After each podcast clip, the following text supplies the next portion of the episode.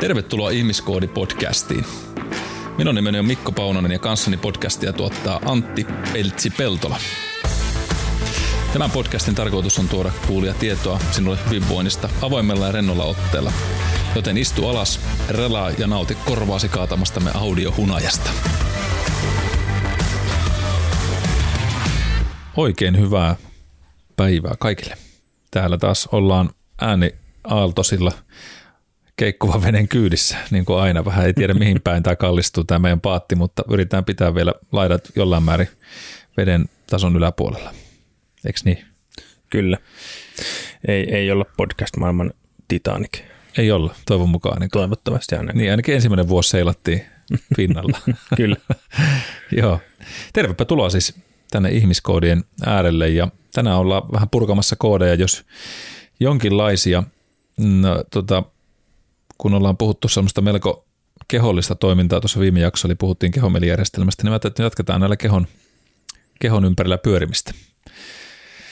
Ja meillähän listassa tänään on sitten sellaisia asioita, mitä tuo meikäläisen rakkaat lapset aina vähän tulee kyselleeksi, niin jotenkin sitä aina jää sitten pohtimaan näitä asioita enemmän, että mistä nämä syntyy, koska osa ainakin tämän jakson aiheesta on sellaisia, mitä ei monesti tule kyseenalaistettua tai mietitty, että mistä ihmeestä nämä syntyy ja, ja tota, ainakin osittaisia vastauksia nyt on pyrkinyt kaivamaan lähteestä jos toisesta, että mistä nämä voi meille johtua ja mikä näitä voi aiheuttaa meille ja mitä hyötyjä tai haittoja niistä voi olla. Ei nyt hirveästi haittoja tietysti tässä ole tullut, mutta kyllä nyt joistakin, joitakin spekuloidaan varmasti tässä Peltsin kanssa, että mitä nämä on ja vielä nyt en paljasta kaikkea meidän listasta. Katsotaan vähän, että kuinka monta tuntia meillä menee näitä läpikäymiseen, niin pitää vähän miettiä, että kuinka monta jätetään ulkopuolelle vielä, mutta ää, ehkä nyt sen verran rauttatettakoon tätä mystisyyden arkkua, että, että puhuttiinkin tuossa herra, tästä varmaan jo pitkän aikaa sitten viime tuotantokaudella niin itkemisestä, eikö näin? Joo, oli. Ykköskaudella oli itkemisjakso. Joo.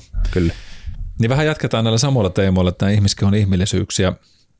Öö, nyt ei puhuta enää itkemisestä, vaan mennään vähän tuonne naurun maailmaan ja moneen muuhunkin juttuun. Katsotaan vähän, että mitä kaikkea tästä tänään tosissaan kahlataan läpi, mutta, mutta tota, nämä on sellaisia asioita, joissa harvemmin tulee mietittyä, että mistä päin, miksi ihmeessä niin kuin, mistä tämä nauru saa juurensa ja, ja, tai jotain ajatellaan vaikka aivastusrefleksiä, niin mikä sen mm. loppupeleissä tekee. Se on vaan semmoinen, mikä tapahtuu ja nämä pienet ihmiset aina tuntuu pohtivan niitä välillä, niin se on ihan hauska, hauska sitten, kun miettii, no mitähän tuohon nyt sitten vastaisi. Et, mm. Ja sitten rupeaa itse vaan niin kuin tonkimaan, että no, tämä olisi hauska tietää, että mikä tämän niin kuin oikeasti tekee ja, ja tota, sepä sitten saa aikaan taas istahdella noiden oppikirjojen ääreen ja oppikirjojen ympärillekin sitten eri paikoista, että miten, mitä selityksiä löytyy. Ja osalle löytyy selityksiä, osalle ei itse asiassa vielä tällä hetkellä näytä tiedä niin kuin aukotonta lausuntoa antava.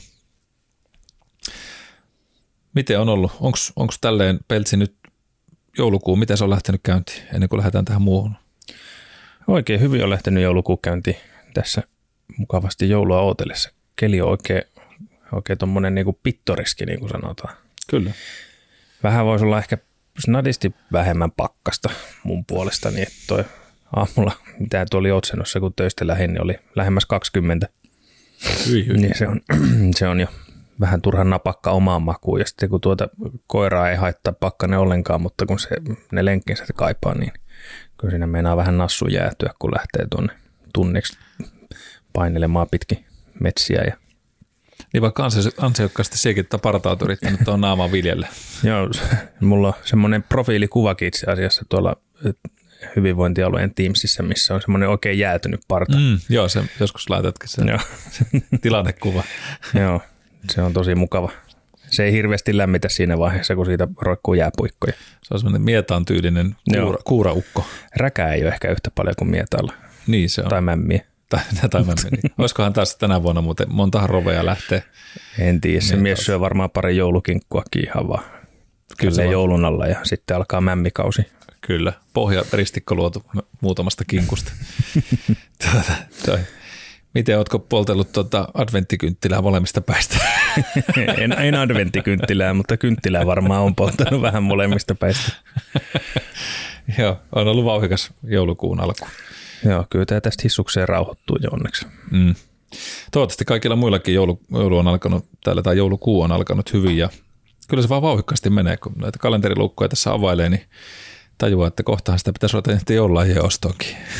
Se on viimeisen päivän hegemonia taas. niin, muutaman lahja on jo hankittuna lähinnä noille kummilapsille. Tulee niin kuin lahjoja ostettua ja aikuisten kesken sovittiin, että ei, ei tarvitse lahjoja. Mm. Riittää, että ollaan sillä perheporukalla yhdessä jouluaatto, niin se on se tärkein asia joulussa. Kyllä. Niinhän se on. Se on tämmöinen hiljentymisen aikaa ja, ja kyllä voi sanoa ainakin itsekin, että, että tota, yrittänyt ilmoittaa aina lähimmille, että ei nyt tarvitse lähteä murehtimaan niistä lahjoista, että, mm. että kunhan noi lapset ja kummi, kummilapset olisi just tämä semmoinen, semmoinen, mikä yrittää listalla pitää, että niille jotain kivaa keksii, mutta onneksi noikin alkaa olla sellaisia, että lahjakortit kelpaa. Se, niin, on, se, on se helpottaa helppo. kummasti. On, mm. on, on, on. Jotenkin tuntuu, että välillä se lahjasuunnittelu on tosi vaikeaa varsinkin, että, että siitä saa semmoisen mikä ei ole olemassa ainakaan kummilapsella, että tietää sen listan. Niin toki niin kun muutaman kerran tuossa on tullutkin just se, että, että tämmöisen jos hankit, niin on oikein hyvä. Niin sitten mm. sit se on helppo, mutta mut, mut, alkaa niillä se ikä olla kohta semmoinen, että se, se hankintalista on sitä Toyota Corolla luokkaa, niin perhana rupeaa tulee kalliiksi. Niin, niin, täytyy pyytää bodysponsoreita vähän vauhikkaammin. niin, kyllä. Joo, mutta hei, niin, vuosi, vuosi tässä lähenee loppuun ja katseltiinkin tuossa podin, podin tota, tilastoja ja, ja on se ollut kiva nähdä, että olette malttaneet olla matkassamme mukana ja luvataan kyllä tässä ensi vuodelle taas mielenkiintoisia jaksoja ja vieraita, vieraita tulla. Nyt on menty jonkun verran aikaa tässä ilman vierailevia ääniä. Yritetty kyllä muuttaa Antin kanssa kovasti tuossa ääntä välillä erilaisiksi vieraiksi, mutta tota, ei ole niin hyvin onnistuttu. Tuossa oli meikäläisen paras imitaatio sitten vähän ajan mikkihiiren vähän väsyneempi bikkihiiri. Mm.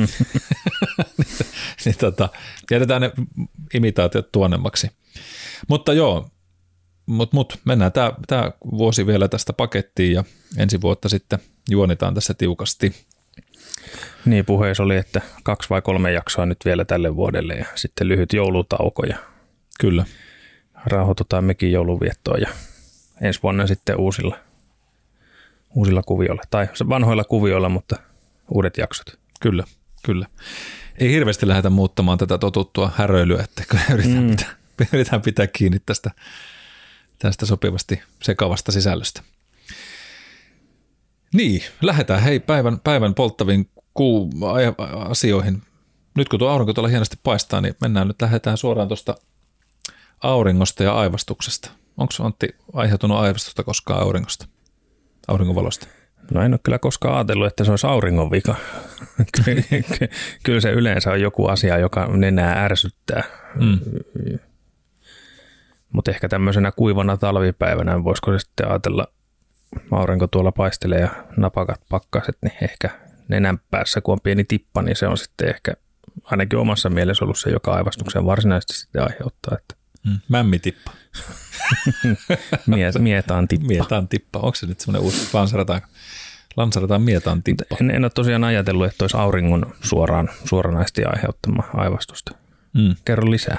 Joo, siis tota, tämä on jännä juttu, että tämä on geneettisesti ilmeisesti ohjelmoitu reaktio, eli sulla ei ole sitä geeniä. Sori. Okei. Okay tipuit juuri geeni.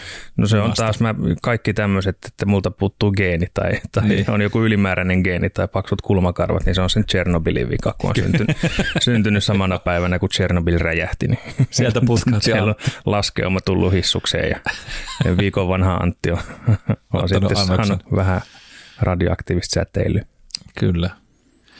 No sen takiahan toi pamahti sitten, kun Antti pamahti maailmaa. Hmm. Joo. Niinpä, joo, mutta siis näin, näin olisi ainakin tietty väittämä, että geneettisesti ohjelmoitu reaktio, joka on niin osalla meistä ihmistä tuleva. Ja mikä tämä on? Tämä tunnetaan nimellä Achu-oireyhtymä, ihan niin osuvasti. Me en tiedä, kuka tämä on oikeasti joku tutkija, miettii, että nyt on pakko keksiä nämä sanat tästä, mutta se tulee siis, se on fotinen aivostusrefleksi. Ja tulee tämä ASH-sana tulee autosomal cholinogenic helio-ophthalmic outburst. Mm-hmm aika huikea. No. Ja mistä se syntyy, niin se syntyy aivojen pohjalla sijaitsevassa aivorunkossa. Eli se on, tämmöinen, se on vastuussa tämä aivorunko peruselintoiminnasta mukaan esimerkiksi hengitys, sydämesyke ja sitten nämä refleksit, kuten aivastus. Ja siellä on tämmöinen aivastuksen, niin kuin aivoissa on tämmöinen aivastuskeskus. Ja se, sinulla puuttuu no, aukko. Varmaan. No, reikä päässä. Kyllä. Ei ole se reikä seinässä, on mm. reikä päässä. Ja se on osa tätä medulla oblongaatta, on osa aivorungossa. Ja me, mennään kohta tuohon, mitä tämä, mikä ihmettää medulla oblongaatta on. Mutta esimerkiksi tämä tämmöinen, olet ihan siinä mielessä oikeassa, että aivostuskeskus aktivoituu esimerkiksi tämmöisen pölyn tai voimakkaan hajun myös sitten tämän kirkkaan valon vaikutukset, eli jos tämmöinen geeni on siellä sitten mukana. Ja se lähettää tämän signaalin eri osiin tota, aivoja valmistellakseen tämän aivosureaktion ja muun muassa sitten tämä signaali aktivoi kurkun pään, niin sitten esimerkiksi nämä rintalihakset supistumaan voimakkaasti, eli ulkoiset hengityslihakset ja saa aikaan tämän uloshengityksen nenä ja suun kautta.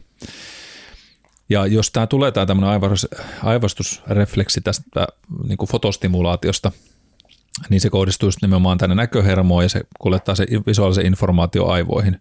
Ja joillekin ihmisillä tämä voi aiheuttaa aivostus, signaalin risteämistä hermojen välillä. Eli aivostusrefleksiin liittyy hermot ja muut hermot ja näköhermo lähellä toisia siellä aivokuorella mm. tai niissä motorissa paikoissa ja se äkillinen stimulaatio voi tämmöisen ylivuodon aiheuttaa ja sitten tulee tämä aivostusrefleksi siinä samassa. Eli aivot olettaa, että siellä on jotain tämmöistä, mm. joka ärsyttää sitä samaa nenä kurkku aluetta. Eli tämä ei tapahdu nimenomaan muilla kuin sillä, jolloin yleisemmin niille, joilla on geneettinen taipumus. Toki voi olla siltikin, vaikka sitä geneettistä taipumusta ei ole, niin se voi olla, mutta itse ainakin huomaan, että mulla on tämä fotinen aivostusrefleksi on olemassa, että välillä ei aina siis aktivoidu, mutta joskus kun tulee tuommoinen kirkas ilma, niin se saa aikaan sen semmoisen enää kutina melkein siellä sitten. Ei ole tämä mietan tippa kuitenkaan. Olisi se aika ikävää kyllä, jos niinku kirkas valo, auringonpaiste, niin aiheuttaa ihan hirveän aivastelun. Että Koko ajan. Tosi mukavaa olisi viettää kesälomaa tai lähteä johonkin etelän lämpöön, kun kaksi viikkoa taimassa pelkkää pärskimistä. Kyllä. Tästä, itse asiassa en tullut kattoneeksi tai tutkineeksi sitä, että että voisiko olla sitten näillä aurinkolaseilla mm, mm. mielentava vaikutus myös siihen. Veikkaisin, että on. Koska niin voisi tässä... olettaa, jos se siihen valoisuuteen tai valon voimakkuuteen liittyy ja aurinkolaiset sitä kuitenkin himmentää. Mm, kyllä. Muuten tuli tässä lennosta mieleen semmoinen knoppi, nyt en pysty show notesiin laittamaan li, tota, lähdettä, mutta siis luin jostain, että, että aivastus, niin kuin miten me aivastetaan, siis se ääni, joka me päästetään, kun aivastetaan, mm. niin se on kulttuurillisesti opittu. Ah, jaa. Koska siis aivastushan on vaan voimakas äkillinen uloshengitys. Mm. Eihän se sen kummempi asia niin kuin ole, mutta se, että sanotaanko me sitten just achu vai hetsi vai mitä, niin mm. se, se on riippuvaista siitä, että mitä me on opittu omasta siitä piiristämme silloin, kun me on kasvettu isommaksi. Okei, okay. aika hauska. Tota en ole tullut ajatelleksikaan, enkä itse asiassa ei sattunut niin kuin, kun näitä tongin tässä, niin keskityy enemmän tähän neuropuolen no. härdelliin, mutta tota, joo, Älkää hirteen vetäkö, jos nyt puhui ihan potaskaan, mutta siis... Mm. Ei varmasti voi olla tottakin. Mm. Onko se Japanissa niin aivan banjai? Ei, ei, ei, ei, ollut, ei, ei ollut tämmöisiä ääniä, mutta siis ja, ää, japanilainen kulttuuripiiri oli niin kuin yksi verrokki siinä niin kuin tekstissä, mistä mä tästä luin. Just näin. Et, et Euroopassa tai länsimaisessa kulttuurissa se on just se achu, mikä mm. niin kuin – on se yleisin, niin siellä se on nimenomaan sitä, että chi. chi. Se on niin kuin semmoinen chi. terävämpi, lyhein, lyhyempi ja, ja niin kuin chi. hiljaisempi tavallaan, koska taas sitten siellä niin kuin japanilaisessa kulttuurissa se hiljaisuus ja, ja Mikä semmoinen hillitty, hillitty äh, miten sitten sanoisi, composure, mm. niin kuin se on niin kuin suotavaa. Kyllä. Niin myös sitten aivastaminen on, on hillitympää. Totta, niin kyllä, varmasti näin. Onko sitten Saksassa Bratwurst? en tiedä. Voi olla. Lederhosen. Hmm. Kyllä. Mutta totta, joo. Aika hauska. Kyllähän toi voi olla juuri näin. Ja joskus täytyy kyllä myöntää, että itse on äh, tota, niin, aivastusta aina kyllä tarkoituksen mukaan joskus vähän yliliioitellut se äänenkin ja se on ollut semmoinen mm. yleinen hauskuus sitten, mutta, mutta en ole pystynyt siihen, mitä esimerkiksi oma tyttäreni pystyy, että se niin kuuluu mm. pieni... Nielasee sen niin, aivastuksen. Niin, herra jestas. Mulla tulisi varmaan silmämuna tulos, jos ei niin kuin pidä tässä. Kyllä varmaan aivoverenvuoto iskisi. Joo, joo. Joku aneurisma puhkee. Se olisi mennyt, tämä joulu ei nähtäisi, jos... niin. en pysty. Sama. Joo, et, et, sitä mä oon niin hämmästellyt, miten ton pystyy tekemään, mutta kyllä se niin kuin, äänen se vaatii itselle. Oletko koskaan koettanut sitä vanhoissa elokuvissa sitä kikkaa, että sormi nenän, nenän alle? On, on. Oletko saanut toimimaan? Ei tullut mientaatipat, tuli kyllä ne sorme. Joo, ja aivastus perään. Kyllä. Ainakin itselle. Mutta tuohon tuli mieleen tuosta sormesta, että se aivastuksen pystyy katkaisemaan sillä, että se pikkurillissa olevat hermopäätteet tällä sivulla. Mä en tiedä mm. oikein minkä takia se pelkkä pikkurilli, mutta pikkurillin niin kuin tätä sivuttain, tämän ensimmäisen nivelen yläpuolelta, kun kevyesti puree hampailla niin kuin sormea, niin se hävettää se aivastusrefleksi. Niin siis jos ajattelee, että kynsi on niin kuin yläpinta ja, mm, ja sor- sormenjälki tai kyllä, niin alapinta, niin sitä niin kuin sivuilta tavallaan. Joo, sivuilta. Sitä kevyesti pain, hampailla, hampailla kun painaa, se hävittää aivastusrefleksi. Sitten jos koittaa, jos se ei toimikaan ja samalla on se, tulee se aivastus, niin puraseekin sormen päähän ja kunnon jäljet. Joo, ja kaupan päältä tulee huutorefleksi. Joo. Mutta ton, ton siis sain kuulla, tota, Harri Gustafsberg sanoi siitä, kun musta mikä se nyt oli se juttu, siinä, se oli stressihallintavalmentajakoulutus silloin, kun aikanaan kävin sen, suosittelen mutta lämpimästi, jos joku haluaa erittäin hyvää valmennusta, niin se kannattaa kyllä käydä. Ei ole siis mitään kaupallista intressejä tässä, vaan ihan puhtaasti mm. mielellään suosittelee kyllä asiantuntijoita tällä, tällä kentällä, ja Harri on yksi niistä, jota mielellään suosittelee, niin, niin tota, ää, siinä vaan sitten muistan, hän puhuu tästä, että kun erikoistehtävien niin tehtävien, mm. usein tulee sitä, että kun alkaa tulla stressitilanteita, niin vähän sama kuin ajattelet silleen, että nyt ei saa haukotella, mm. niin ihan varmaan rupeaa haukuttaa. Tai mm. mitä nyt ikinä sitten onkaan, just tämmöinen, niin kuin, no mä muistan esimerkiksi, kun tota, niin oli silloin tuo välilevytrauma tuolla selässä, niin pelkäs aivastamista, niin arvapa aivastuttiko ihan helvetisti mm, silloin just. Mm. Niin, nopea, nopea semmoinen edestakaisin liike, kun yläkroppa heilahtaa. Joo, yritä aivastaa sitten silleen, että taivutat selkää samalla taaksepäin. että et kato, lähettekö kumarossa. niin. niin onpa ne pikkasen vaikeita. niin, tota, niin siinä vaan Harri sitten sanoi, että, että jos tuli aivastusrefleksi, rupesi aivastuttamaan, niin se auttoi siihen. Joo. En tiedä, että olisiko muu, mutta me on kokeillut joskus tota, niin se auttoi, mutta en ole tätä, tämä on vähän tämmöinen niin leffamaailmasta mm. aikana ollut. Tai saatte sormet nenää sieraimin. Tiedätkö, mutta jokaisen sieraan on oman etusormensa kokoinen. Sitä, en, sitä en ole ajatellut tai, tai kokeillut, mutta mulla nyt ensimmäisen tuli mieleen Studio Julmahuvi, missä oli tämä Jukka Rasila esittämä Hetkinen mies. Mm. Ja sitten kun meni studiohaastattelu, meni vihkoon, ruvettiin puhumaan asiattomuuksia, niin sitten tuli hetkinen mies kuvaa, joka pyörii sille hitaasti ympäri. Ja se yhdessä hetkinen pätkässä se työntää kokonaisen teelusikan juurta myöten tonne sieraimeen ja hymyilee oikein leveästi. en ole kyllä katsonut tätä. Joo. On missannut jakson. Laitanko se show notesiin? Voin laittaa YouTube-linkin. kyllä. Oi oi. No mut joo, se, tämä, tämähän poiki tämmöisen. Mutta siis nyt kun sanoin sitä medullasta, että mikä ihmettää medulla oblongaatta on, niin sitä perus niin kuin anatomiassa puhutaan medullasta. Ja se löytyy aivoista, se on alin, alin osa, joka sijaitsee yläselän yläpuolella osassa aivorunkoa. Ja tämä on osa aivorunkoa ja se toimii aivojen ja selkäytimen välisenä yhteytenä. Ja tämä medulla nyt sitten yhdistyy monen muuhunkin näissä, kun puhutaan näistä erilaista kehon toiminnosta tänään, niin siellä on muun muassa tämä, mutta se tekee siis, medulla tekee säätelee monia autonomisia toimintoja meille, eli tämmöisiä tahdosta riippumattomia toimintoja, muun muassa hengitys, sydämen syke, verenpaine. Mutta se vastaa myös tästä yskästä, aivastuksesta ja oksentamisen kaltaista refleksitoiminnoista. Sitten siellä on hermoston signaalien välittämisen puolella, eli se välittää sitä hermosignaalita aivoja ja selkäytimen välillä, eli sisältää afferentteja, eli aistiedot selkäytimestä aivoihin vieviä, sekä sitten efferentteja, eli liikekomentoja aivoista lihakselle signaaleita. Ja silloin kun tavallaan stimuloidaan tämä meidän ulaan, niin se muun muassa sitten mitä tehdäänkään tuolla kasvojen kielolla, se voi vaikuttaa meidän muuhun kehoon. Eli kun puhutaan muun muassa sitten kielen kääntämisestä, niin tämä kyseinen yksikkö on siellä toiminnassa. Tämä nyt tämmöisen alustuksena sinne. Öö, ja kielenkäännös ei tarkoita nyt sitä, että me vaihdan englannista ruotsiksi tai muuta, vaan mm. ihan käytännön kääntämistä. Hengityksen säätelyssä mukana tämä medulla, eli säätelee hengitystiheyttä ja syvyyttä tarpeen mukaan. Siihen liittyy sitten sitä haukottelua, mistä puhutaan myös.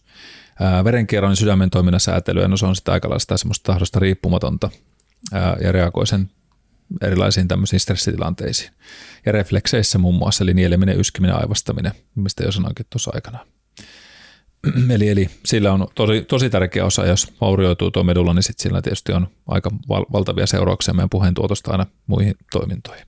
Ja sen kaveri on sitten tämmöinen kuin Pons, eli aivosilta. Mä otin sen tähän sen takia, että usein jos lähdette googlettelemaan tätä, niin nämä kaksi kaveria toimii aika keskeisesti toisillensa. Ja jos ajatellaan tätä tämmöistä niin kuin, että jos päätehtäviä mietitään tai miten ne toimii, niin Pons toimii, eli tämä aivosilta säätelee myös aivojen viestejä välittäjä, välittäjä niin aivojen eri osien välillä. Eli välittää muun pikkuaivista suurempia aivoja päinvastoin.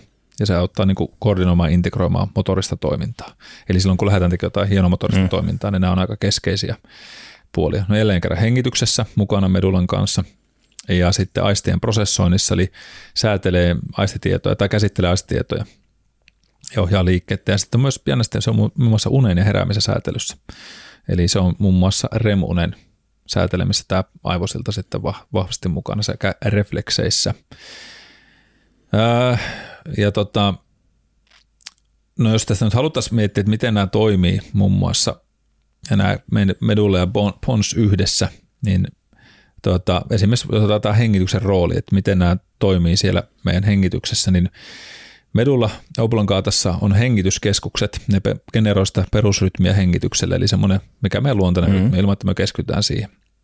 Totta kai tämän perushengityksen syvyyttä voi vaihtella sitten tämä stressitasot ja, ja tota sen hetkinen mentaalisteitti meissä, mutta lähtökohtaisesti ollaan semmoisessa lepotilassa. Ja se lähettää nämä keskukset säännöllisesti signaaleita hengityslihaksille, esimerkiksi pallealle ja kylkiluiden väliselle lihaksille, eli tämmöiselle interkostaalisille lihaksille, jotta ne supistuisi ja laajenisi, mikä mahdollistaa se hengitykselle aika semmoista autonomista toimintaa mm. meillä. Luen kiitos. Ja sitten saa syvyyden ja nopeuden säätelyssä, niin tämä aivosilta eli PONS sisältää hengityskeskuksia, kuten tämmöinen kuin pneumotaksinen keskus ja apneutinen, mikä apneutisen keskuksen. Ja säätelee hengityssyvyyttä ja nopeutta. Apneutinen keskus. Keskukset vaikuttaa medullan hengityskeskuksen toimintaan ottaen hienosäätämä hengitysrytmiä varmistamaan, että hengitys vastaa kehon tarpeita. Eli esimerkiksi levossa, unessa tai fyysisen rasituksen aikana, niin tämä aivosilta on sitten mm. siinä vähän hienosäätää pikkumekanikkona. Viestien vaihdossa toimii sitten tämä Ponsa Medulla kommunikoi keskenään, eli ne vaihtaa sitä hengityksestä tietoa, eli voidaan sitä hienovarasta säätelyä tehdä nopeudessa syvyydessä, eli mukautuu erilaisiin fyysisiä ja emotionaalisiin tiloihin. Eli tämä varmaan tämä mietoaivostus muun muassa siellä Japanissa, niin voisi olla sitten näiden ansiota, että ne yrittää kovasti säätää sitä, mm. tuleeko kova tirskaus vai pienempi. Ja sitten just tämmöinen vasteympäristö sisäisiä muutoksia ja ympäristöön. Mole, molemmat aivorungon osat vastauttaa tietoa hiilidioksidipitoisuudesta ja veren happitasosta sekä muista aistimuksista, kuten kivusta ja lämpötilasta. Ja ne reagoi näihin tietoihin säätämällä hengitysrytmiä ja syvyyttä tarpeen mukaan. Eli aika semmoista niin kuin tärkeää jo pelkästään hengitykseen liittyvää mm. toimintaa, että kuinka syvää, minkälainen happipitoisuus, minkälainen hiilidioksidipitoisuus, miten paljon me pitää sitä säätää, mitkä on meidän tämänhetkiset tunnetilat ja, ja näin edespäin. Eli hienoja sanahirviöitä. Tästä tuli jo kielen kääntämistä kerrakseen.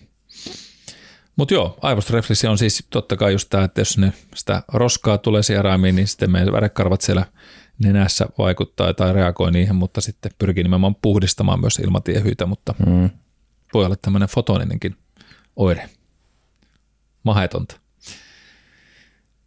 No kun ollaan kasvualoilla, niin mennäänpä, hypätään tuosta tota, semmoiseen kuin poski- ja otsaontelut. Nämähän on vähän semmoisia niin kuin, eipä niitä tässä näy, mutta niistä välillä on vähän kiusaakin meille. Kyllä, ainakin itse muistaa penskana poskiontelua tulehdus oli semmoinen suht tuttu vaiva. Et en tiedä kuinka monta kertaa se on itsellä ollut, mutta aika monta kertaa muistan, että oli. Siellä saat nauttia siitä ilosta. Kyllä, koska ei onneksi jouduttu punktoimaan, koska Just. se on vähän raju touhu, kun mennään paksulla neulalla tuosta posken luusta läpi sinne onteluun ja sitten vähän runtataan nestettä, nestettä sinne, mutta mut, muutamalla kaverilla on, on ollut sitäkin ongelmaa, että on niin melkein vuotunen, että jotkut menee öljynvaihtoon, niin he kävivät aina flunssakaudella poskiontelon huuhtelussa.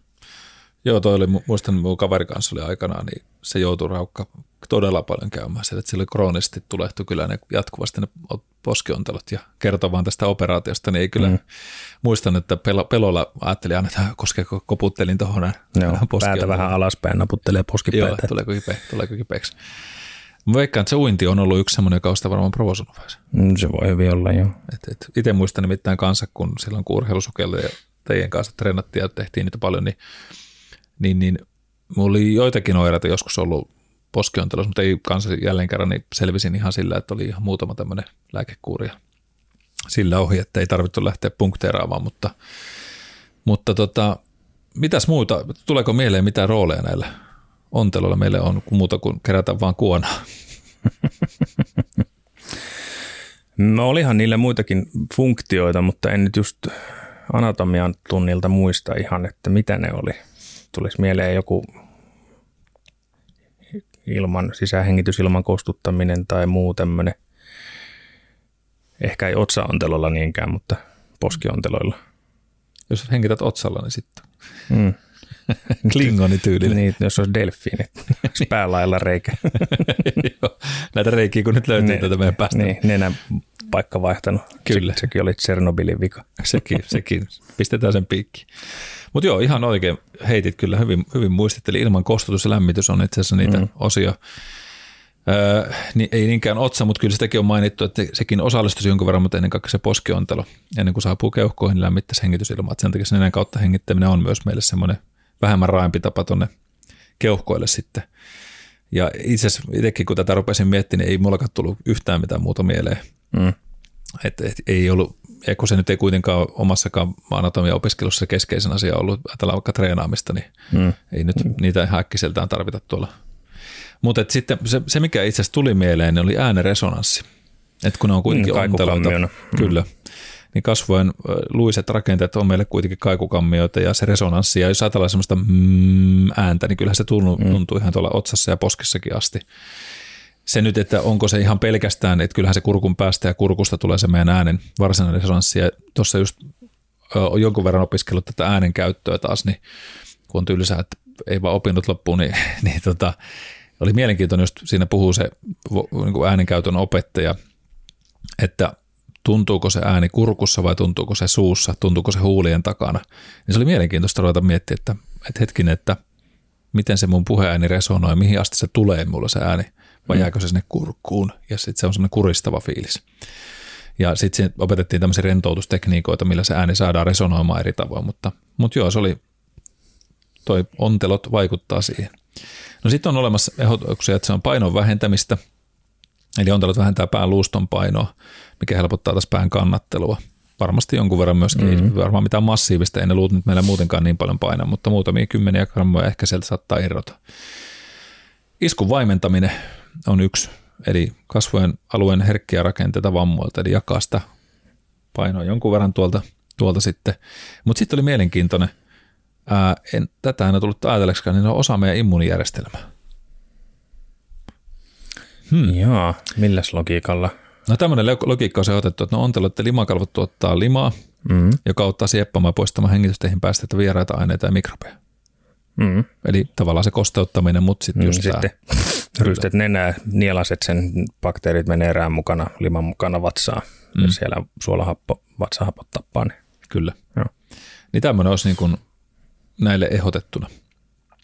Että, tota, että toki sitten öö, niin kuin normaalistihan on täynnä ilmaa ja vuorattu limakalvolla, joka on yhteydessä nenäonteloon, mutta sitten jos ne tulehtuu ja niiden aukot tukkeutuu, niin sitten se voi täältä sinuitti mm. iske, eli tämä poskeontelon tulos, se on sitten se ei, ei, ei niin mukava, mukava puoli siellä sitten. No sitten tähän kysymys, kun aina penskana varoteltiin, että ei saa niinku just sisäänpäin rystä. vetää näin, rystä, koska sitten räkä menee poskionteloon ja sitten se tukkeutuu ja tulee tulehdus. Mm. Että on parempi niistä.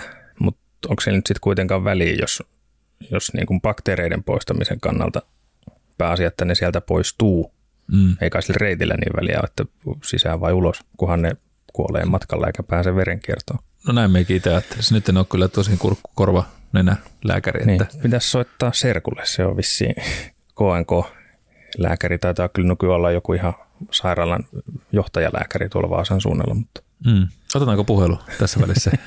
Onkohan mulla edes numero? hän, hän on silleen hauska serkku, että hän on yli 60. niin, että on vähän, vähän, vähän ikäeroa, joo. joo. Melkein minun ikäisiä lapsia hänelle.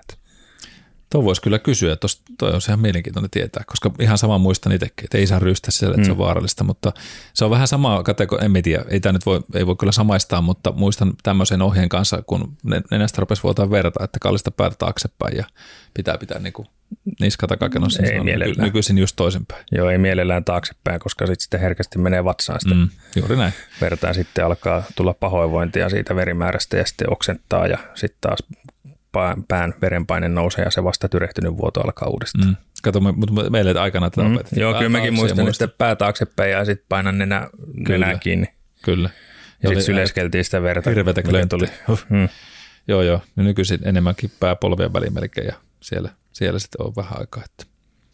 Mutta en, tota en tiedä. Kyllä voisi sille serkulle kilauttaa. Ihan mielenkiintoista kuulla, että mitä, mitä se sanoo, että onko tuolla tosissaan mitään väliä, mutta ainakin lähtökohtaisesti voisi ajatella sille, että, että eipä se nyt, kyllä ne vatsahapot siellä sen tuhoaa, mitä tarvitaan, mm. mutta edellyttää, että ne on ne vatsahapot kunnossa, että pystytään sitten torpedoimaan sieltä ne bakteerit. Ja, Niin, jos ei veä somakkia niin kuin koko ajan niin. holtittomia määriä. Että. Sekin on muuten semmoinen, mitä ihmiset vetää ihan järkyttävästi, jopa mm. Suomessakin. Mm. Se, sitä määrätään, niin kuin, tai mennään ottamaan ihan vaan, niin kuin, että vähänkin kun erästä ilman, että ymmärretään, mistä se voisi johtua, ja sitten vaan sillä lääkitään niitä ongelmia, mitkä syntyy paljon muusta. Ja sitten sillä aiheutetaan lukuisia muita ongelmia. Et se on kuitenkin meillekin aika iso puolustusjärjestelmä tuo ensimmäinen tuolla tuolla vatsassa sitten, Mm, mitä päästään sisälle.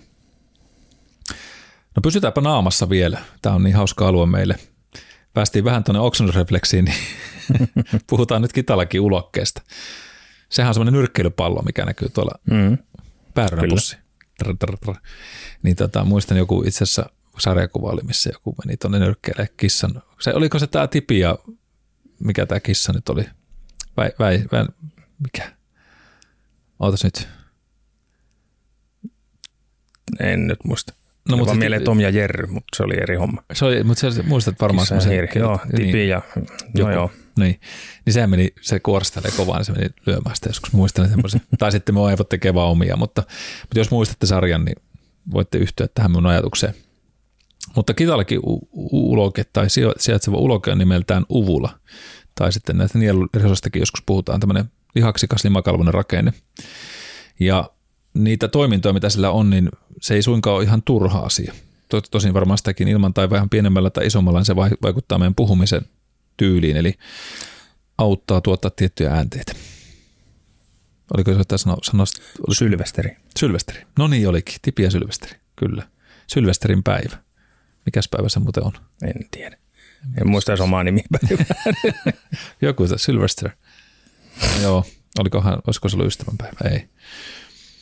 Mutta joo, Uvula auttaa tuottaa tiettyjä äänteitä, erityisesti niitä, jotka vaatii nenäontelon eristämistä suuontelosta, kuten joissakin kielissä esittävät kurkkuäänteet. Mm.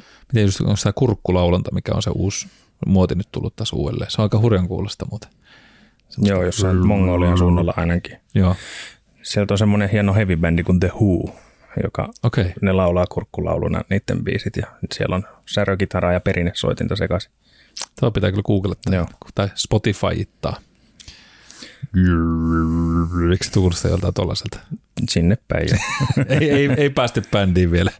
Jos me perustaisiin tota, Peltsi sun kanssa tämmöinen ihmiskoodi kurkkuäänibändi.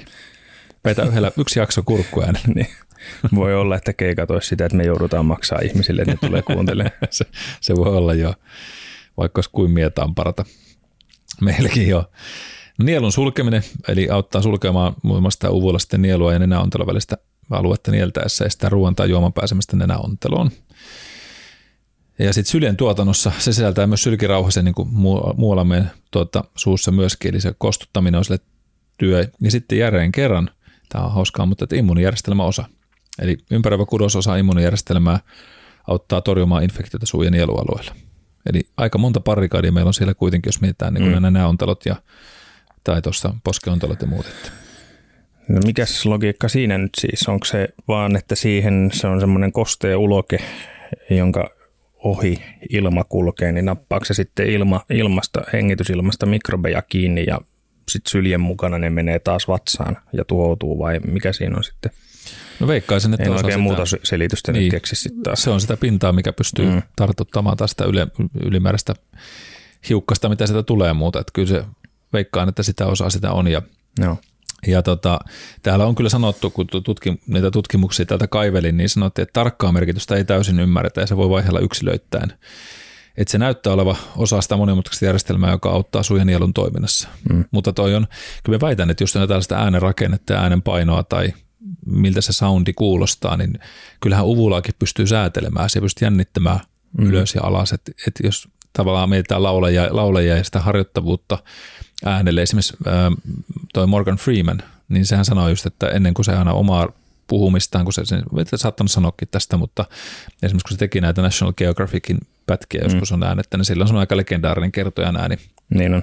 Niin tota, se yhdessä tämmöisessä haastattelussa sanoi just, että hänellä, kun sä kysyt, että mikä se se tekniikka, että siitä, siitä samettisen pehmeästä äänestä, niin sanoi, että hän haukottelee aina ennen omaa niin puheenvuoroa ja jaksoa, se rentouttaa sitä kitalakea ja antaa e- sille äänelle semmoista pehmeyttä ja poistaa mm. kiristystä. Niin varmasti ihan peräkin. Ja, ja kun itse mietin esimerkiksi teatteriaikoja ja kun joutunut kuitenkin tässä puhetyöläisenä tai päässyt tekemään sitä työtä parisenkymmentä vuotta, niin, niin on joutunut harjoittelemaan sen puheen käyttöä tai äänen käyttöä ja sitten huomannut, että esimerkiksi joidenkin päivinä, kun tuntuu, että se on tosi kireä tuo kurkku, niin sitten just tämmöinen haukottelu, mm. erilaiset äänenharjoitteet on auttanut aina rentouttaa sitä. Että kyllä se perä on sitten, en tiedä, onko se tuosta ovulasta pelkästään kiinni, mutta. Aivan. No. Ja siis muistan käyneeni kuorasauksesta kysymässä ihan mielenkiinnosta tuolta kurkkulääkäriltä tuossa taannoin. Ja tota, se sitten vaan sanoi, kun se tutki mun kurkkua ja katsoi sitä niin kuin, mulla on poistun aikanaan nielurisat ja, ja, ja hyvin pienenä jo itse asiassa, mutta tota, sanoin just tuosta uvulasta, että se on mulla aika paljon, ihan samoin kuin kitalaki toi purje, niin on semmoinen aika iso, että sitä voisi kovettaa tuota kitalakealuetta, että se voi vähentää sitä resonanssia, että se esimerkiksi kuorsaus saattaa johtua siitä, että se rupeaa resonoimaan se subkitalainen mm. alue, että se on sen verran pehmeä, että kun se on kuulemma hyvin yksilöllinen myöskin se, että ei mulla niin uniapnea ei ole oikein mitään sellaista, mutta sanoin että sel, selänmakuulla niin se nyrkkeilypallo mulla on siellä päärynäpussin sen verran isompi kokoisempi. Mutta mm. sitten jos en tiedä, että en tullut kysyneeksi, että no okei, okay, että jos se muutetaan, niin kuinka paljon se voi haitata sitten, tai niin kuin muuttaa esimerkiksi äänenlaatua tai äänen tyyliä. Mm. Kyllä, voisi ajatella, että kun ääni on kuitenkin sitä ilmavirran resonointia suusta ulos, niin mm. jos sitä rakennetta lähtee muuttamaan, niin aika herkästi voisi kuvitella sen myös vaikuttava äänen sävyyn, siis onko se lämmin sävy vai, vai kireä tai kova kylmä. Kyllä. Mm. Joo, niin se oli mielenkiintoinen vaan. Ja jäin sitten vaan miettimään itsestä, että, että kuinka paljon se muuttaisi, pystyykö sitä ennustaa, mikä se, mm. mikä se vaikuttaa ja haluaako sitä sitten, että jos se nyt oma, niin ääni on kuitenkin niin oma, osa omaa persoonaa. Mm, kyllä. Niin tota, tulisiko siitä isokin urakka? Se on jännä, että se, miten muut kokee sun persoonan äänen kautta on ihan erilainen, mitä sä koet sen itse. Kyllä. Sitä ei koskaan itse kuule. Se on totta, joo. Näitä, näitä kun masteroi näitä jaksoja, niin sitä aina ihmettelee, että onpa itsellä ääni. Mm, joo, joo. Se on aivan hirveetä aina. Kun sitten taas tälleen kahdestaan kun jutellaan, niin sun ääni on aina samanlainen. Mm. Niin kuin äänittäessä ja sitten jälkikäteen. Niin, ehkä se johtuu tuosta mun nyrkkeilypallosta. Joo, mutta, mutta näin se vaan menee. Ja se on kyllä tosi mielenkiintoista, koska tota, kyllä se muodostaa sen oman persoonallisuuden siinä mukana. Ja, ja mm. kyllä huomaa itsekin, että on sillä omalla tai päiväkohtaisesti äänellä on myöskin eroja. Et, et, mutta sitä pystyy tarvittaessa muuttaa ja huomaa kyllä muuttavansa tietoisesti tietyssä tilanteessa sitä ääntä, että millä tavalla sitä käyttää, miten sitä puhuu, mutta, ja se rekisteri vähän vaihtelee, mutta, mutta ei sitä nyt sen enempää tässä vaiheessa, mutta oli, se oli mielenkiintoinen, se sanoi vaan, nyt muista ihan väärin, että sitä pystyy kovettamaan, oliko se nyt, että ne ultraäänellä tai jollain tämmöisellä polttaa tavallaan sitä kitalakipurjetta tuolla vähän sen mm, ja, ja tuota, okay. saa aikaan semmoisen kovemman siitä sitten, mutta kuulemma kivuton niin kuin, ja nopea tämmöinen päiväkirurginen juttu. Joo, Mutta oli mielenkiintoista okay. käydä kysäseen ja tutustua tähän, niin kuin, että tämmöinen operaatio on mahdollista. Joo. Noista äänihuulista tuli mieleen, on, on törmännyt semmoiseen henkilöön urani aikana joskus, jolla tuli äänihuulihalvauksia. Okay. se niin kuin, tai itse asiassa ne ei ollut halvauksia, vaan ne oli nimenomaan kouristuksia. Että se rupesi vetää sitä reikää niin kuin suppuun. Se ei kuitenkaan mikään niin astmatyylinen vauva. Ei, se oli vaan ihan niin kuin toiminnallinen häiriö, mikä tuli tuntemattomasta syystä. Ja sitten aiheutti semmoisen tukehduttavan olon totta kai, kun se mm. äänihuulten rako on se reitti, mistä ilma kulkee keuhkoihin. Niin, niin hänelle sitten hoito oli botoksia. Joo, niin just. Niin kuin, Hermyrkky. Niin, lama, halvaannutettiin ne lihakset, jotka sen äänihuulen niin kuin kiinni kuroutumisen tai supistumisen aiheutti, se lihasjännitys. Mm. Ja mietin vaan sitten, että tuo on varmaan tosi kiva toimenpide, että tuo kaula-alue on aika semmoista Ai tiukkaa, tiukkaan pakattua, että siellä ei ihan hirveästi ole joutilaita paikkoja, mihin, että jos väärään kohtaan pistät, pistät sitä hermomyrkkyä, niin onko sen jälkeen kaksi viikkoa pääroikkuu, kun, kun nyökkäjälihakset tilttaa halvaantuneena. Ai vitsi. Joo, pääsen niskatuen kanssa kävelemään. Joo, kyllä. Mutta toi on, niin kuin, toi on kyllä, tuli vaan mieleen nyt, kun ajatellaan sitä säätelyjärjestelmää niin kuin Medullan ja, ja tuon Ponsien mm. välillä, että voisiko siellä olla jotain syöttö, niin kuin ylisyöttöhäiriöitä tai tämmöistä tullut, koska ne kuitenkin nielemisrefleksiä ja muuta kontrolloi, niin väistämättä siellä varmasti on jotain tällaista mm, yhteyttä voi, olemassa. Mm. Ja mistä se sitten johtuu, niin onko siellä vaikka, tätä voisi miettiä, että onko joku traumaattinen kokemus, mikä on saanut aikaan tämmöisen kuristavan mm, tunteen. onko siellä joku mekaaninen tyylin kasvain, niin, joka, joka niin. lähettää niin kuin vääränlaisia impulseja. Kyllä, näin. voi olla hyvälaatuinen tai niin. näin, mutta kuitenkin. Ja siis toinen, mikä nyt tuli vielä lennosta mieleen, kuuntelen tässä juuri, juuri sain kuunneltua Irvin Goodmanin tota, elämän kerran ja seuraavaksi tämä äänikirjapalvelu tarjosi, että Kikka. Noniin. Niin Kikalla oli juuri 90-luvulla, oli, ollaan menossa siinä äänikirjassa, niin oli, tota, oli kyhmyjä äänihuulissa. Joo. Niitä oli sitten operoitu pois, joka seurauksena hänen, hänen niin kuin kappaleita, niitä ruvettiin soittamaan sävelastetta alempaa, koska ääni madaltui. Ei päässyt mm. enää sinne niin ylös, kun mentiin kajoamaan sinne äänihuuliin. Just näin. Mutta toisaalta pystyi laulamaan pitempään, kun ei, ei niin kuin äänihuulet ei väsynyt Joo. niin nopeasti. Pystyi olla kolmannen säkeistenkin vielä. Mm, kyllä. Mutta joo, kyllä tuo on varma. Ja, varsinkin jollekin... Ja siis just tätä kautta niin voisi ajatella, että jos, jos sun kitapurjetta mentäisi kovettamaan, niin väkisinkin se jotenkin vaikuttaa siihen, että minkälainen puheääni on. Kyllä. Tai sitten sen joutuisi opettelemaan uudestaan. Että, niin, niin, että millä tavalla muodostaa mm, sen sitten vähän toisella. pääsee siihen samaan, mihin, mihin niin kuin on aikaisemmin mennyt, niin pitää jotenkin muuttaa sitä omaa puhetapaa, että se kuulostaa samalta. Kyllä. Ja kyllä jos miettii tuota kikankin, se on hänelle kuitenkin se työväline, niin on se ollut mm. varmasti aika kova semmoinen harkinta siitä, että mitä, mitä sitten, jos tämä menee pieleen. Mm. Tai entäs sitten, mitä, mitä tämä muuttaa. No jos nyt oli sävelastetta alempi, niin se ei ollut paha juttu, mutta että just se, että jos olisi menettänyt tosi voimakkaan alueen vaikka rekisteri, rekisteristä mm. äänestä, niin on se aika, se olisi vähän kuin viety toinen käsi sitten niin. työläiseltä. Yhtäkkiä putoat metsosopranosta baritoniksi. Niin on siinä vähän uutta, uutta tota, biisivalikoimaa. Joo, ja tota, vai muuttuuko tässä kanttorissa minorekseksi sitten, mm. vähän vaihtaa. Mutta niin, näin, näin ne vaan menee. Ja, ja mutta siinä, siinä nyt kitallakin ulokkeistamme ja, ja taas vähän eksytti. Taas vähän, taas vähän eksytti, mutta ei se nyt, tämä nyt on hyvin normaalia meille. No sitten mennään tähän kielen kääntämiseen. Tästähän jo vähän puhuttiinkin tuossa hetke, hetkellisesti sivuuteen, mutta kun ollaan nyt tuossa suun alueella, niin pyöritään vielä ihan hetki siinä. Mennään sitten vielä yhteen kautta kahteen juttuun tässä. Paljon meillä on muuten mennyt taas? Kolme varttia tulee kohta. No niin, no sitten mulla on aika hyvin aikataulussa. Niin, niin tota kielen kääntämistä. Eli nyt ei tarkoita, että, että käännettäisiin niin puhuttua kieltä johonkin toiseen, toisen maan kieleen, vaan ihan fysiologisesti sitä, että millä tavalla tuo meidän kieli tuolla suussa kääntyy. Ja sitä niin kuin ajatellen, että kierrät, kierrät vaikka, tai kiertäminen voisi olla ehkä parempi sanoa tälle, että kierrät oikealle suunnalle ja kierrät toiseen suuntaan. Niin miten hyvin se kiertyy? Niin se onkin aika mielenkiintoista. Mm. Ja sitten, että aistitko, että kiertyykö se oikeasti, vähän sama kuin laitat kourulle kieltä, niin pystyykö sitä taivuttelemaan. Ja meillähän on aika vahva tuo kieli, kielilihas. On mm. sanottu, että se on niin yksi vahvimpia meidän lihaksia elimistössä ja tietenkin sillä on artikulaation kannalta hirveän tärkeää, että meidän puhuminen, puheen tuottaminen on kielessä monimutkaisten verbaalisten akrobatioiden työtä. Öö, niin, niin ennen kuin mennään tuohon kielen kääntämisen semmoiseen neurologisiin juttuihin, että mitä tavallaan se tapahtuu, niin missä tämä kieli meille tai hallintaharjoitteet voisi olla hyvästä, niin jos ajatellaan tätä puhujatyötä, niin se on lihas, mitä kannattaa harjoittaa.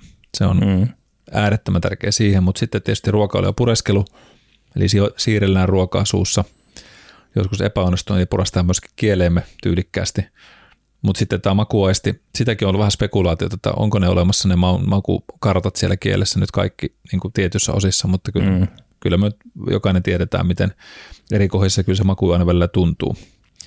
Nielemisen apuna tietysti iso, isossa roolissa ja sitten suun ja hampaiden puhdistuksessa, eli ne myöskin ruoanjäänteestä tekee sitä automaattista puhdistusta ja tutkii sitä suun sisältöä ja analysoi sitä ruokaa, mikä tulee. Eli aika nopeasti saa heti semmoinen, että okei, tässä ruoassa jotain semmoista, mikä tekstuurisesti on vaikka jotain semmoista, mitä ei saa purasta tai muuta, niin hmm. hyvin tarkkailin siinä. Mutta kääntäminen on, on mielenkiintoinen juttu ja tämä on itse asiassa ihan hyödyllinen harjoitekin meille kaikille. Jopa itse asiassa voi lisätä meidän voimantuottoa useita prosentteja kehossa. Ja se on aika huikeaa, että, että tätäkin on kokeilu plus liikkuvuutta niin, niin esimerkiksi kielen jos kuovit kielellä kitalakea, niin takareisiin saattaa tulla liikkuvuutta lisää. että tota, mm-hmm. se on, se on niin kuin, nämä on outoja juttuja. Tietenkin se on ihan fysiologinen lepoasento, eli se on siellä kitalaissa, ja se yhdistyy sillä meidän tuonne hengityslihakseen, tämmöisen ouhoimoid-lihaksiin, jotka on tuolla meidän tämmöiset hengitysapulihakset ja syvät kurkkulihakset ja siellä, niin, niin, niin on aktivoimassa sitä kieliluun kautta. Ja, ja näyttäisi kuuluvan meidän tämmöiseen syvään ketjuun tuolla faskia puolella. Mutta menemättä ihan sinne nyt liikaa surffailemaan, niin, niin, niin jos mitä semmoista motorista toimintaa meillä tulee tämän kielen kautta, eli tämä motorinen kontrolli ja sensorinen palaute syntyy, no yllättäen motorinen aivokuori on se, mikä vastaa niitä kasvojen suun lihasten liikkeestä, ja se on siellä etuosassa meidän aivokuorta, ja se antaa sitä tämmöistä tahdollista liikekäskyä. Ja sitten tämä aivorunko on sitten täällä meillä taas mukana, mistä jo vähän puhuttiinkin tuolla osittain, mutta että se sisältää näitä hermoytimiä, jotka ohjaa sitä kielen toimintoa. Ja pikkuaivot on sitten tämmöisessä tarkassa motorisessa koordinoinnissa ja auttaa, auttaa sitä säätämään sitä kielen liikettä. Sitten siellä on tämmöinen kuin somatosensorinen aivokuori ja vastaanottaa tuntoaistimuksia sitä suusta ja kielestä. Eli jos mietitään just sitä, että no onko siellä mitä se ruoka on ja mihin se kieli tuolla suussa asettuu. Ja jos mietitään vaikka puhetta ja miten se onnistuukin väistelee on meikäläisten hampaat, että ei koko aika pureta sitä, niin se on se hurjan tarkkaa. Mm, on. kuinka nopeasti se loppupeleissä toimii. Tätäkin kun itse rupesi oikein ajattelemaan, niin että kun puhuu, niin miten huomamattoman nopeasti se kulkee sillä kaikissa tarkoissa liikkeissä.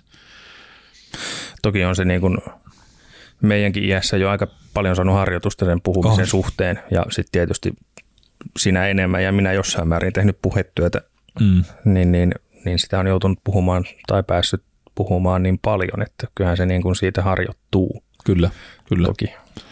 Joo, ja sitten just puheterapeutit, niin niillä on kyllä hurjan hienoja taitoja. Joskus, mm, joskus mm. on muutama tuttu, jotka on tehnyt tätä puheterapiatyötä, niin opettaa just lapsille sitä R ja S ja jos on jotain muita tämmöisiä ääntämishaasteita, niin se on jänniä, mitä harjoitteita ne antaa. Että itselle ei tulisi mieleen, että hetkinen, tolleeksi tuo voi oppia. Ja, Joo, sitten oli R-vika pienenä, niin sehän opeteltiin D-kirjaimen kautta.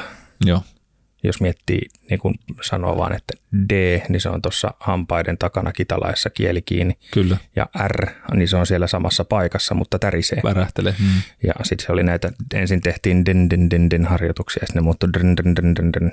Joo. Ja sitä kautta se sitten löytyi. Kyllä. Löytyi se R meikäläisellekin. Joo muistan aikanaan silloin ala-asteella, niin meillä oli kanssa koululääkäri, koska nyt oli taas sitten puheterapeutin, piti käydä tekemässä nämä tämmöiset puheharjoitukset siellä, mm. että käytiin S ja R läpi ja just nämä runot sinne sitten mukaan, mutta, mutta on, on hauskoja. Jollekin varmasti toi just op, tyyli menee ja oppii, mutta sitten jollekin se pitää olla joku toinen tekniikka, kun se mm. ei vaan sitten hahmotu tai se kieli ei toimi oikein siellä sillä hetkellä ja, ja sitten voidaan tehdä sitten muita tämmöisiä linkit, linkitysharjoituksia. Kyllä, mutta siis eihän sekään vissiin sen kummempaa ole kuin, että sille kielelle opetetaan uusia motorisia ratoja, tai siis mm, kyllä. M- miten se asemoituu siellä suussa tietyn äänteen kohdalla. Juuri näin, juuri näin. Joo, ja sinne tämä somatosensorinen puoli, pikkuaivot, aivorunko, motorinen aivokuorista, semmoista kuin basaligangliot, on aivoja syvälle säästäviä rakenteita, niin on just tästä liikemallin aloittamista ja säätelystä vastuussa. Eli hirveä määrä informaatiota pelkän kielen säätämiseen, mm. mutta myös kertoo siitä, kuinka kuinka tärkeä osa sitä on. Ja siellä sitten taas on vähän niin kuin, kun mainitsin tästä voimantuotosta ja muusta, niin sinällään suoraan niin kuin kielen kääntämisharjoitus ei ole meillä nyt pohke- pohkeita vahvistamassa tai jotain muuta, mutta sillä on esimerkiksi, jos on kurkun puristusongelmaa, tuntuu, että kurkkua kuristaa tai just tämmöisiä hallintaharjoitteita, niin kielen harjoittamisella voidaan auttaa kurkun toimintaa. Itsessään se on niin paljon yhteydessä sinne meidän nieluun. Ja sitten taas jos katsotaan ihmisiä esimerkiksi, kun ne treenaa tuolla ja harjoittelee jotain liikkeitä, jos lähdet harjoittelemaan jotain vaikka jalkapallolla tai muuta, niin aika usein ihmiset kompensoi liikemalleja tai auttaa kasvoilla. Mm. Eli just se kieli keskellä suuta ei tule ihan sattumalta sanottuna, että kun lähdet tekemään jotain tosi tarkkaa työtä, vaikka piiritään, niin huomaatkin, että yhtäkkiä niin se pidät kieltä hampaiden välissä tai, tai, tai mm. imitoit sitä käden liikettä sun kielen liikkeelle.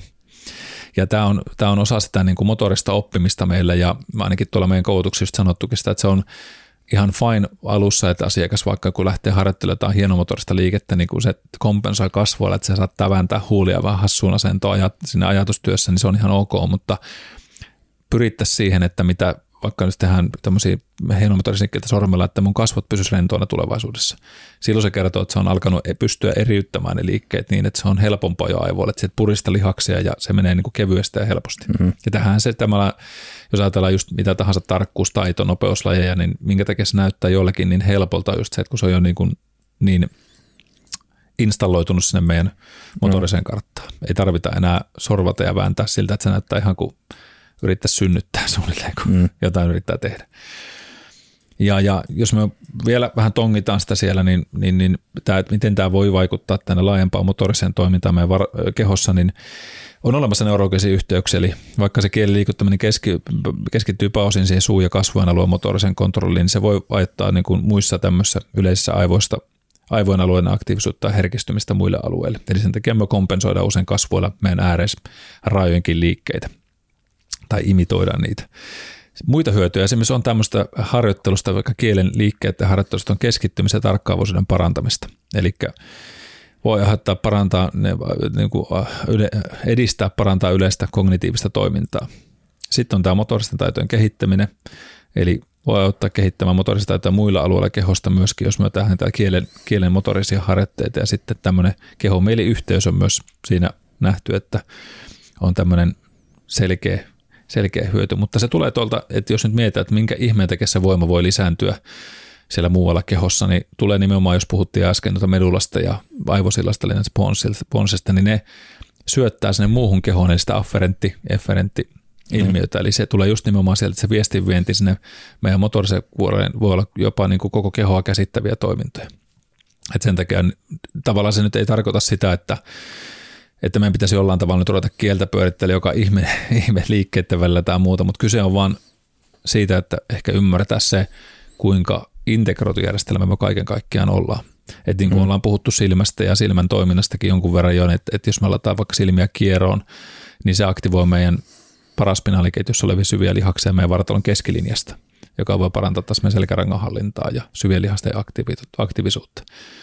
Aina tuot kallonpohjalihaksesta lähtien, kun lähdetään liikuttelemaan silmiä, niin kallonpohjalihakset pitäisi aktivoitua samaan aikaisesti. No tästä mulle nyt sitten juolahtaa mieleen ajatus, että tavallaan kaksi ajatusta, että oot varmaan huomannut, jos lähtee oudokseltaan vaikka mm, opettamaan englanniksi, mm. niin suu väsyy, kieli väsyy Kyllä. nopeammin, kun kun ne äänteet on erilaisia, mitä siinä totutussa puhekielessä. Niin on. Niin, niin se huu väsyy nopeammin.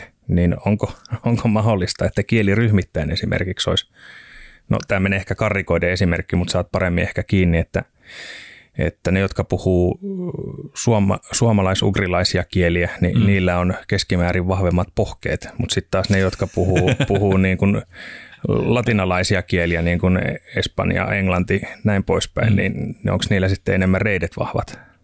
Ainakin jos Roberto Carlosta katsoo, se oli prassi hyökkäin, se oli hirveät siis saat kiinni mitä joo, joo, ajan kyllä, takaa, että et kun, se, niin kun ne motoriset kartat on erilaisia eri kielialueilla, niin mm. vaikuttaako se keskimäärin ihmisten niin kuin muuhun kehoon mitenkään merkittävällä tavalla? Ei varmaan, mutta tuli vaan tämmöinen hauska joo, ajatus siis, mieleen, että, kyllä. että voisiko näin olla.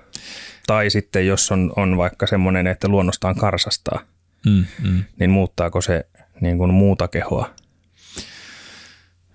niin, toi on kyllä tosi, tosi hauska ajatus. En tiedä, hirveän syvällinen kela oli omasta mielestä. Ei varmaan kumpikaan ei tiedä vastausta, mutta jäi vaan pohtimaan. Niin, siis tuli vaan mieleen, että siis jos nyt ajatellaan semmoista, jos mietitään niin jalkapalloa ja Italiaa vaikka, niin siellä mm. on lähtökohtaisesti on todella taitavia, teknisesti taitavia ihmisiä. Mm. Jos katsotaan kuinka paljon ne käyttää kasvoja ja kasvojen eleitä niiden yleisessä kommunikaatiossa, kun mm. ne puhuu, kyllä. ja verrataan vaikka Kimi Räikkösen suomalaisittain, niin, niin kivikasvo. Hyvä, että suu on auki, kun se niin, puhuu. Niin, mm. ja ääntä tulee silti. Kyllä. Ja nyt kaikki kunnia siis Kimille jäämiehenä todella loistava brändäys, mutta siis onhan hänellä hyvin niin kuin ilmeettömät kasvot lähtökohtaisesti, siis mm. jos todellakin karikoidaan asioita, kyllähän sekin hymyilee ja on ihan ilmeikäs kaveri parhaimmillaan, mutta just se, että, että onhan niin kuin niiden kielen kulttuurissa ja siinä tavassa ilmo, ilmaista itseänsä paljon eläväisempää se, mm. sen kasvojen ja käsien tuota, tyyli. Niin kyllä mä väittäisin, siis tämä nyt on vaan ihan väite. Tätä pitäisi melkein jopa tutkia, että oli niin hauska pointti kyllä, että, että että kun ne käyttää kasvoja, niin kyllä väitän, että niiden kasvojen motorinen kartta on ilmekkäämpi ja voimakkaampi. Ja sitten tässä mietitään niitä niin kuin aivokuoren osia ja aivojen kranialihermoja, niin kyllähän sillä nyt taas viestiä viedään sitten niihin viereisille hermoalueille aika voimakkaasti mm. tai avokuoren motoriselle alueelle. Niin miksei, että kyllä väitän, että niiden kasvuhermo on aika, aika vilkas. Ja tota, tuo luonnollinen karasastus mietin just sitä, että, että kyllä sillä tietysti vaikutusta on silmillä, öö, mutta et, et, et on, voiko, voiko vaikuttaa skolioosiin tai voiko vaikuttaa kaularangan toimintoihin, niin varmaan jotain kompensaatiota siellä tehdään jostain, mutta jos on ollut luontaisesti aina, mm. kyllä kehokin on tottunut niihin ja osaa niin kuin sitten yhdistää sen kuvan tuolla aivoissa järkeväksi, että että Empiirinen koe pystyyn, että kuukauden päivät katot kierroin. Niin. Kaksi, kaksi kysymystä tutkimukselle, että jääkö ne silmät niin, niin kuin uhkailtiin lapsena. Niin joo, kyllä. Ja niin. sitten, että tuleeko skolioosi. Käy vaattamassa kuvat selästä ja sitten katso, joo, tuli. ennen ja jälkeen. Before after. Niin, en tiedä. Tai sit, mutta joo, toi on kyllä hauska ajatus karikoida ajatella just tälle, että, että meneekö espanjan kieli reisiin ja niin. suomen kieli no siis, niin ja sitten kohta joku sanoi, että toi kuulostaa ihan 30-luvun Saksan meiningiltä, että siellä on mittailtu kalloja ja muuta kuin eri rotutyyppejä määritelty, mikä on siis ihan puppua tietämyksen jo. mukaan, mutta tuli vaan niin kuin ajatuksena mieleen, että kun se on kuitenkin niin erilaista, erilaista niin kuin eri kielten, minkälaisia äänteitä ja miten ne muodostuu, niin, niin voiko Kyllä. se vaikuttaa sitten yleisemminkin siihen kielialueen ihmisiin tai he, heidän kehonsa aika hauska ajatus ja ihan kyllä komppaan tota, että voisi olla hyvinkin, hyvinkin jotain mahdollista. Ei, ei varmaan mm. mitään massiivisia, mutta jonkun verran voisin ajatella. Kyllähän meillä, meillä taipuisuutta suuntaan toiseen on, on varmasti niin kielellisesti ihan, ihan sanotaan ihan niin puhekielellisesti, mutta ihan kielikieli. Mm. Tietenkin se kielen kiertäminen ei missään varmaan puhekielessä tule, että se lähti ihan niin, niin ei varmaan kantille kiertää. Että se on vaan semmoisia hieno, hienomotorisia liikkeitä, mitä mm. sitten syntyy.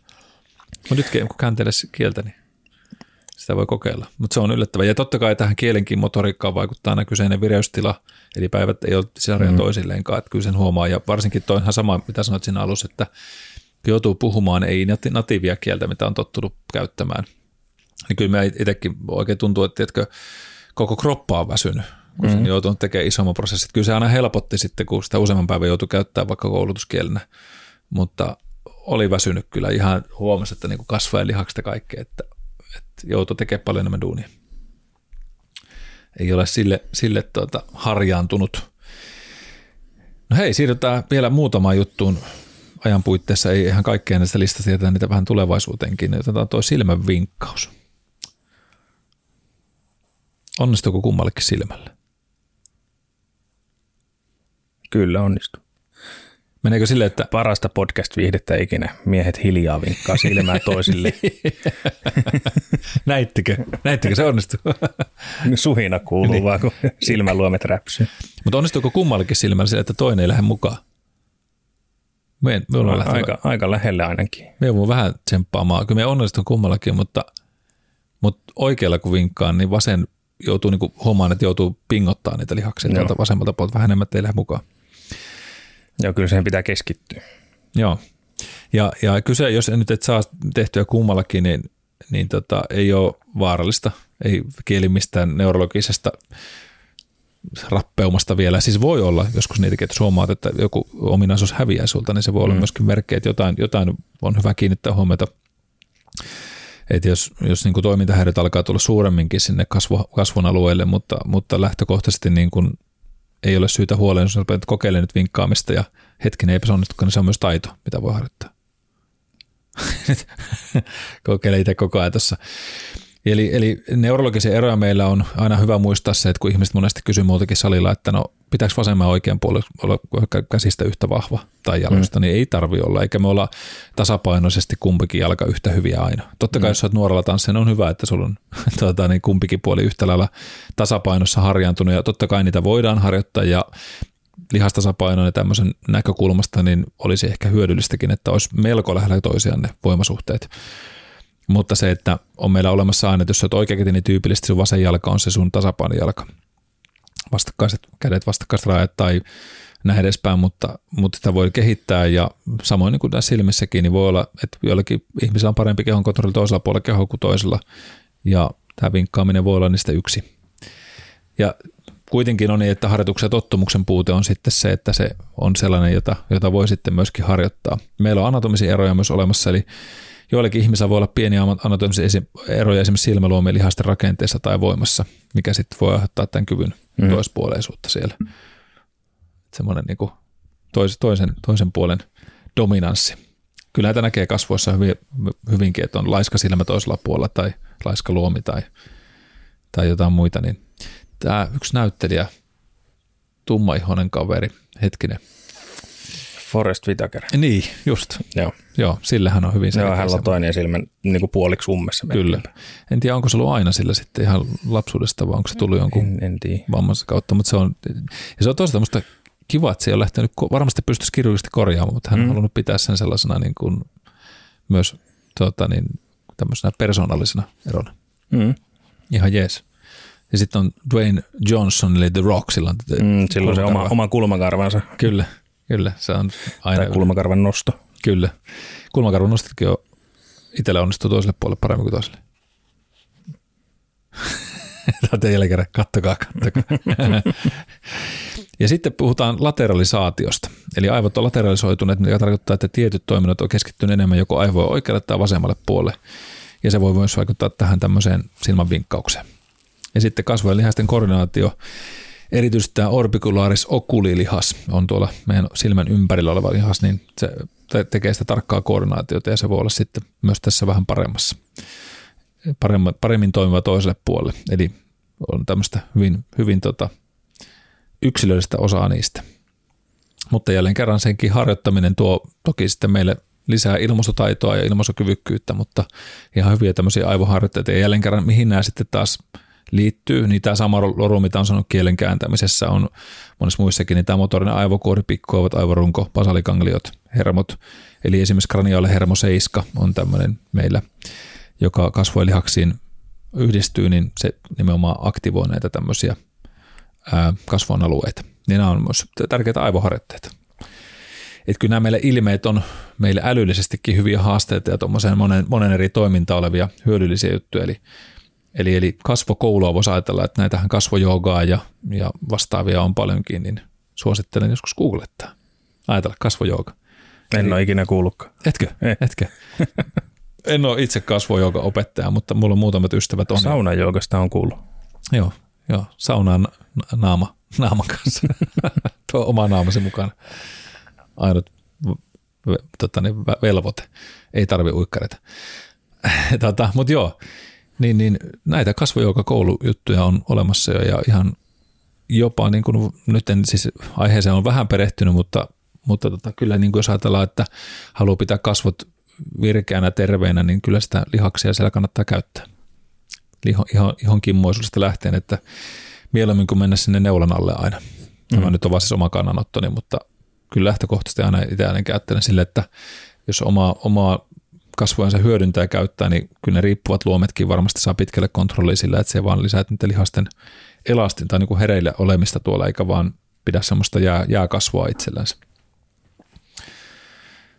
Nyt viimeisenä vielä, kun puhutaan tästä, tämä on saattanut jotain jo puuduttaa ja mennä tämä haukottelun puolelle tämä homma, niin Sitähän me tehdään joskus, eli tämä haukottelu on meillä yksi tämmöinen tärkeä refleksi, tai yksi reflekseistä vähän, vähän tota, sitä mietitään paljon, että mitä funktiota sillä mukamassa on. Mitäs Peltsi heittäisit itse, että mitä funktiota haukottelulle antaisit?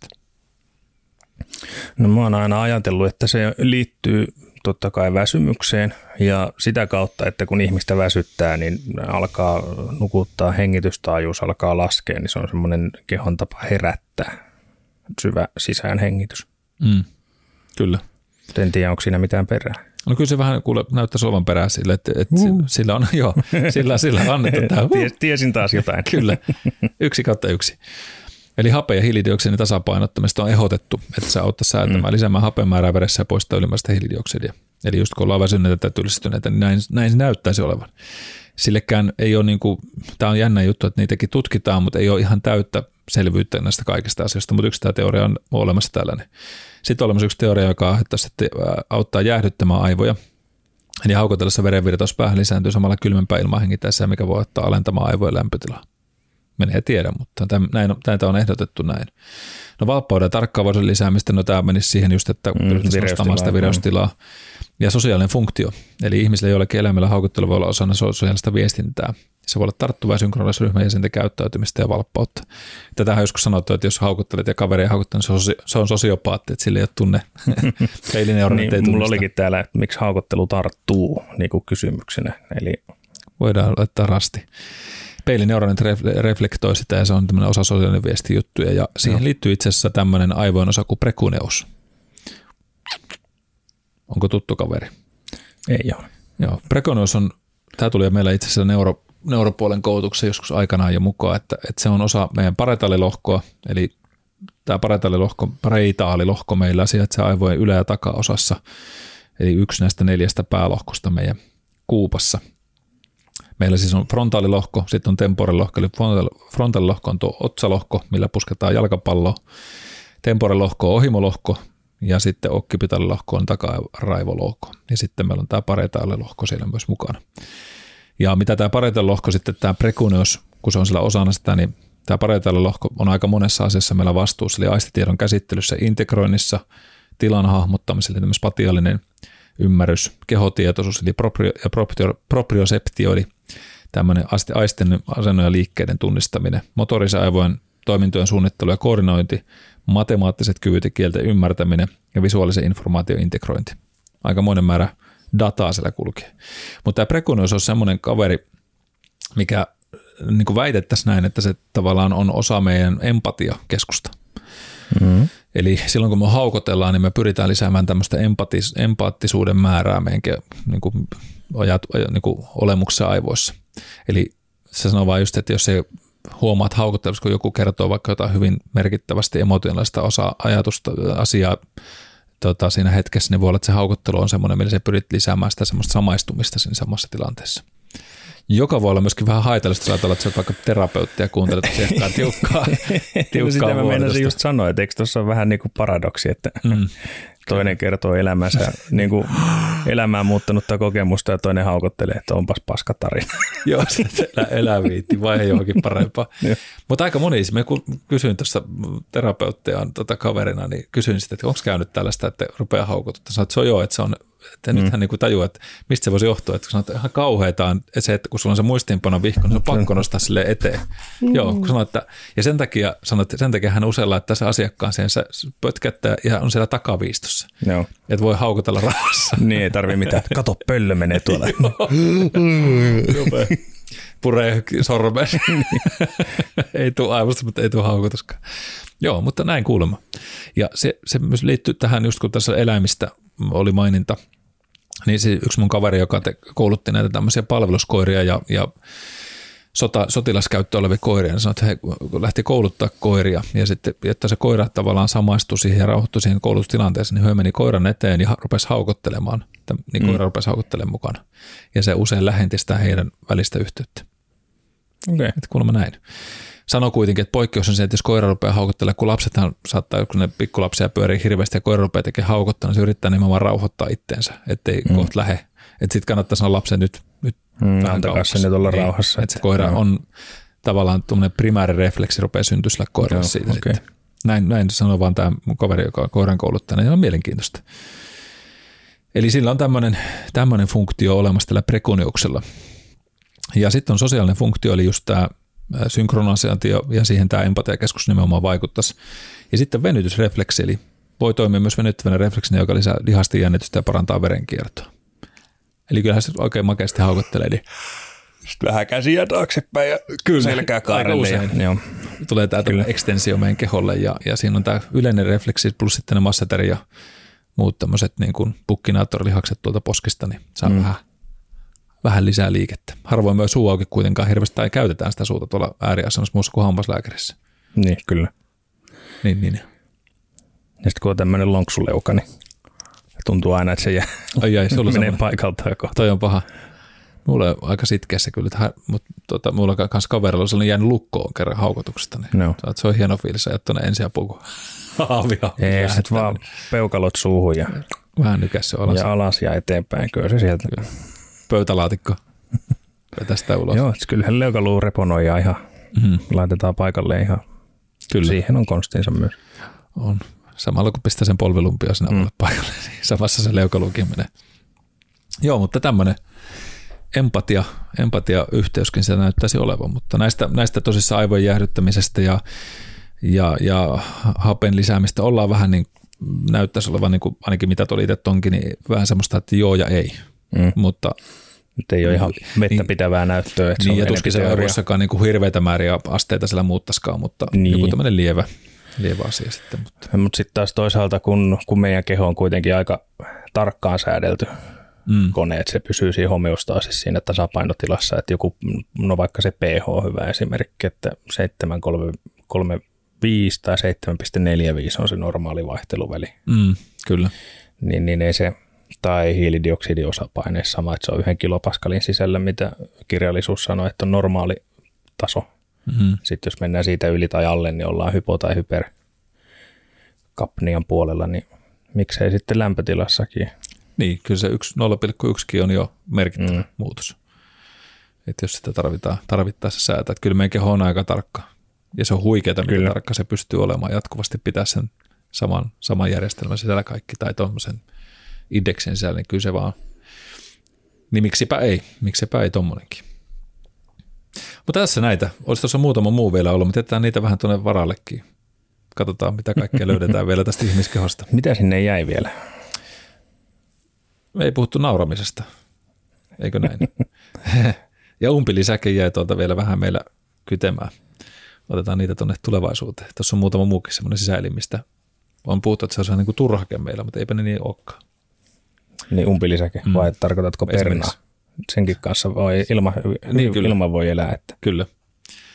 Silloin nyt on vähän selkeämpikin funktio. Mm.